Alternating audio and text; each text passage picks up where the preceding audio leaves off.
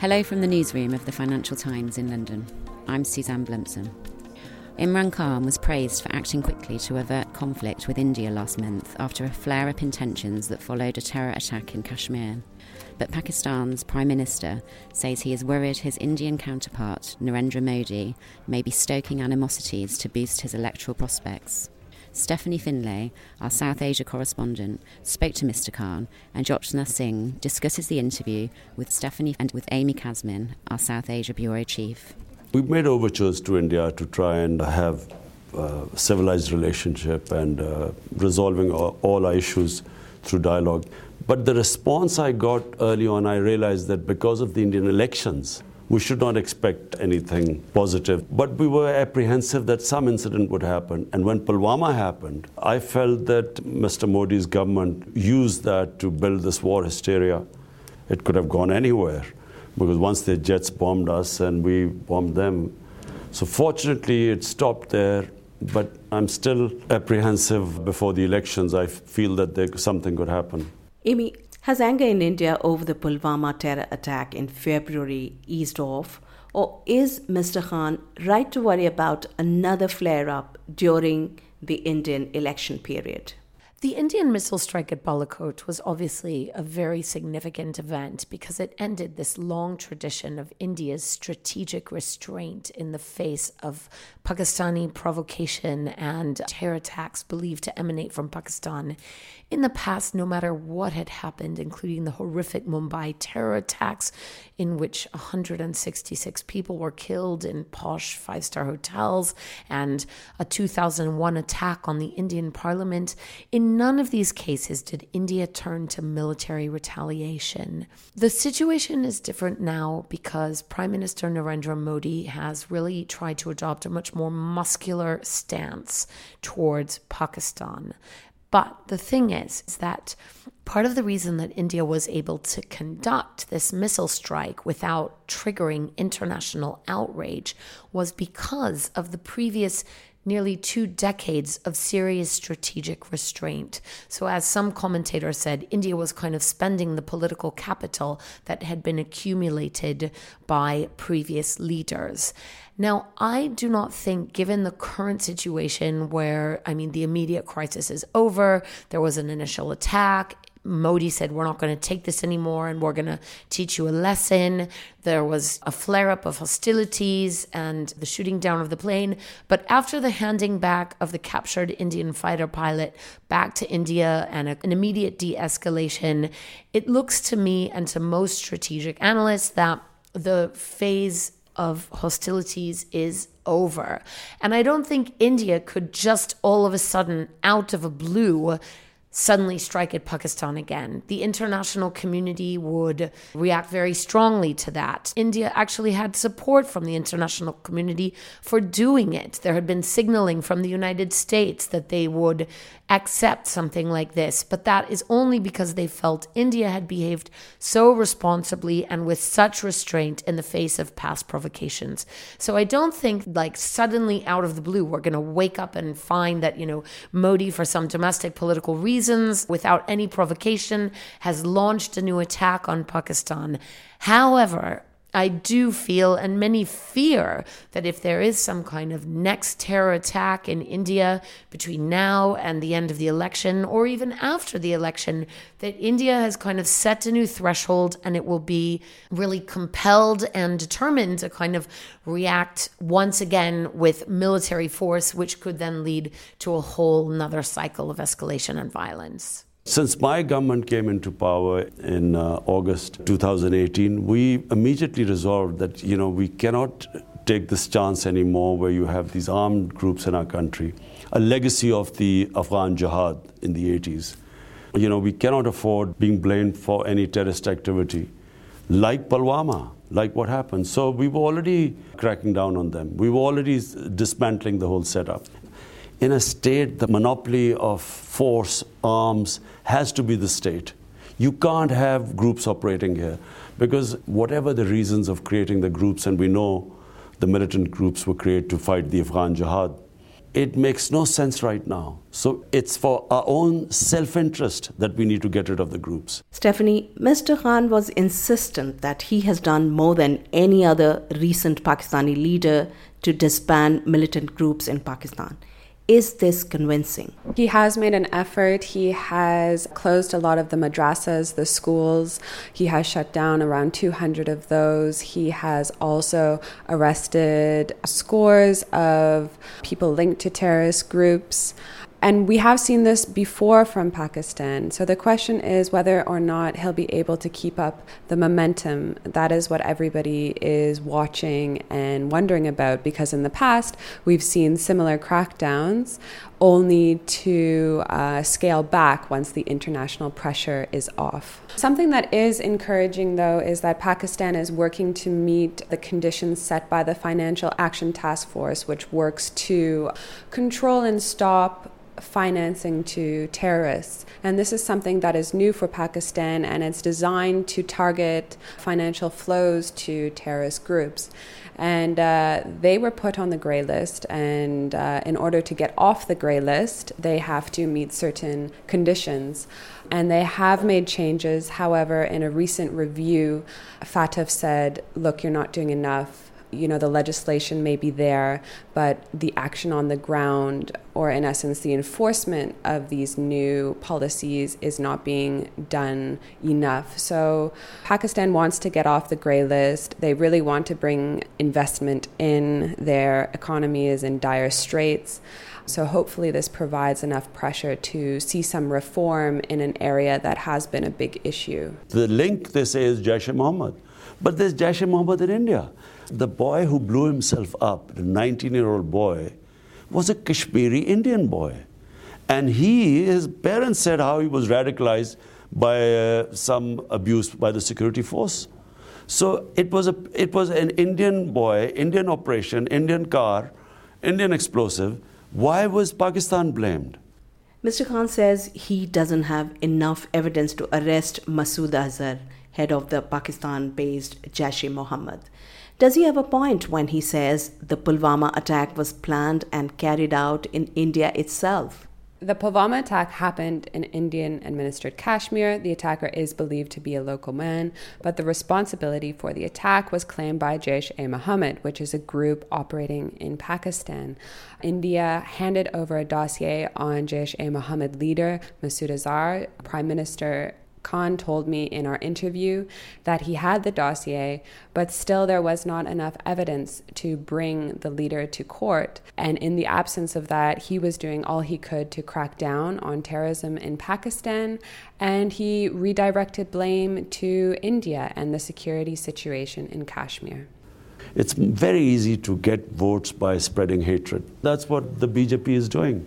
It's a basically anti-Pakistan party. It's anti-Muslim, anti-Pakistan. And I think basically people in India also realize that this is what is happening to the minorities, to the Muslims, to the Kashmiris. To win elections, you spread hatred against other human beings. I mean, this is attacking the basic secular concept of India. Amy, Imran Khan was quite scathing about the Modi government's incitement to religious hatred against minorities. Has Mr. Modi done anything to answer these allegations? Actually, Prime Minister Narendra Modi is very clever in the way that he works. And in fact, you will very rarely find him saying outrageous or provocative anti Muslim comments. He's very aware of his international image and he's very careful about what he says and making sure that nothing comes out of his mouth that you can point to and say, look, this is an absolutely anti Muslim statement. But there are kind of more subtle things that he says that are like coded messages that are clearly targeting the Muslim community. For example, when he talks about the need to protect cows from those who would kill them. I mean, this is clearly, and everyone understands in India that this is clearly a reference to the Muslim community, which doesn't share the same dietary taboos against eating beef that upper caste Hindus have. I mean, Dalits also may eat beef. But so the comments that he makes are careful and he's not like actively out there on the stump, kind of whipping up hatred personally. The problem more is what members of his political party and members of his ground forces say. They often say much more explicit and inflammatory things. And Modi's response to this is generally silence. He never rebuffs them. So, for example, a chief minister of Haryana, who was a BJP politician some years ago, made strong statements about Muslim had to live like the way Hindus lived and accept their values and priorities, or they could leave the country. So, there's other comments that are made by people in the BJP that are often quite inflammatory. When there have been incidents of communal violence, Modi often doesn't say anything. He's not been very forward about denouncing these things or saying that, you know, we don't stand for hatred. So he lets other people do the talking and say the incendiary and inflammatory things that instigates hatred. And he just kind of keeps quiet. And then when the pressure really mounts after maybe a series of incidents or something so outrageous that someone says, he will finally come out and make a very tepid statement, but one that isn't very convincing and doesn't really leave you thinking that he disagreed that much with the very inflammatory thing that someone else had said. But essentially, he kind of outsources his really hateful comments and has others do that work for him so that he can like maintain his stature. Of course, those in his party say, oh, you know, he can't respond to every comment that someone in his party makes, hardliners or marginal figures in the party. But the fact of the matter is, he also chose somebody like Yogi Adityanath, who had a strong track record of really instigating communal tensions between Hindus and Muslims, and he chose him for the prime position of chief minister of Uttar Pradesh. So that's kind of how Modi tends to play it. He he outsources the tough stuff, but his actions and his silences speak. Previously, India would not talk to Pakistan about any other matter except terrorism. And Pakistan would say that, look, let's talk about Kashmir too because Kashmir is the main reason why there is this problem between India and Pakistan. And because people in Kashmir, and especially in the last four years with the sort of oppressive measures adopted by the Narendra Modi government in Kashmir, the pellet guns, blinding of children, uh, young people, about 500 people have been killed in the last one year. What we feel is that the answer is just like in Afghanistan, it's not more oppression by the military, it needs uh, political dialogue and a solution. And there is a solution. But India would say that, look, only let's talk about terrorism, and Pakistan would say, no, we want a proper dialogue. Now I'm saying, let's just talk about terrorism. Let's first talk about terrorism. Whether it is terrorism coming from Afghanistan into Balochistan, or what India thinks is terrorism going from across the border. So let's talk about it. So Mr. Khan seemed keen to open the way to a new dialogue with India in his interview. Do you think once the elections are over, the two sides might get together and try and normalize relations? Do you think that's possible? I think we'll have to recognize and give credit to Prime Minister Modi, who, when he first came to power, did actually reach out to his Pakistani counterpart, who was then Prime Minister Nawaz Sharif. He invited Nawaz Sharif to his inauguration, his installation, his swearing in. The two men had a meeting. By all accounts, they got on very well. Then there was a very dramatic event on Christmas of December 2015 where Modi unexpectedly landed in Lahore and went to Nawaz Sharif's house to attend a family wedding and wish somebody happy birthday. So there was this kind of effort by Modi, and he really stuck his own political capital on it to reach out to Pakistan and extend a hand of friendship.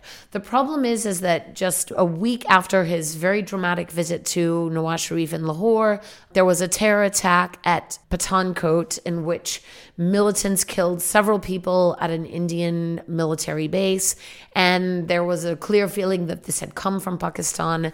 So, I think that Modi may now be more wary about trying to deal with Pakistan because he feels feels that the civilian government may be interested in improving relations. And Nawaz Sharif, I think, you know, over a long period of time, even with the previous Indian Prime Minister, Atal Bihari Vajpayee, had shown an inclination to normalize relations. He was a business oriented character who saw the possibilities of healthy and normal relations between India and Pakistan and what that could mean for the Pakistani economy.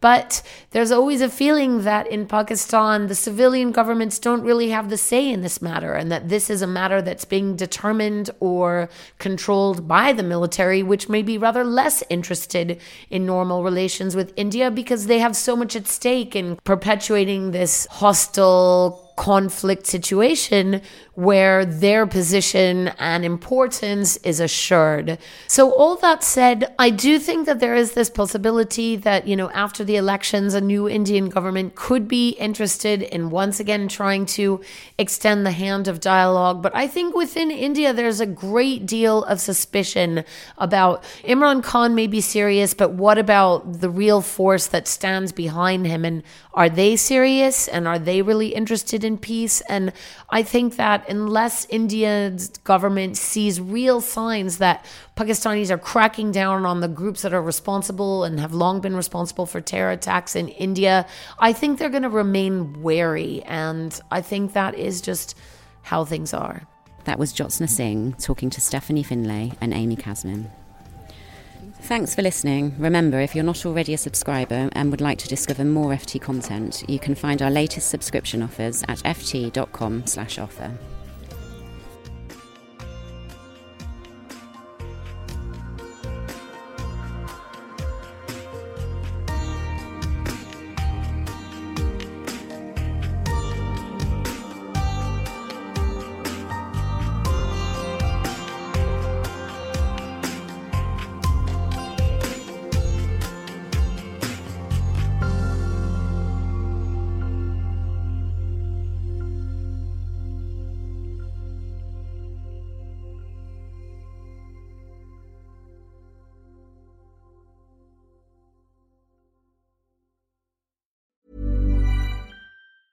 Hey, it's Danny Pellegrino from Everything Iconic.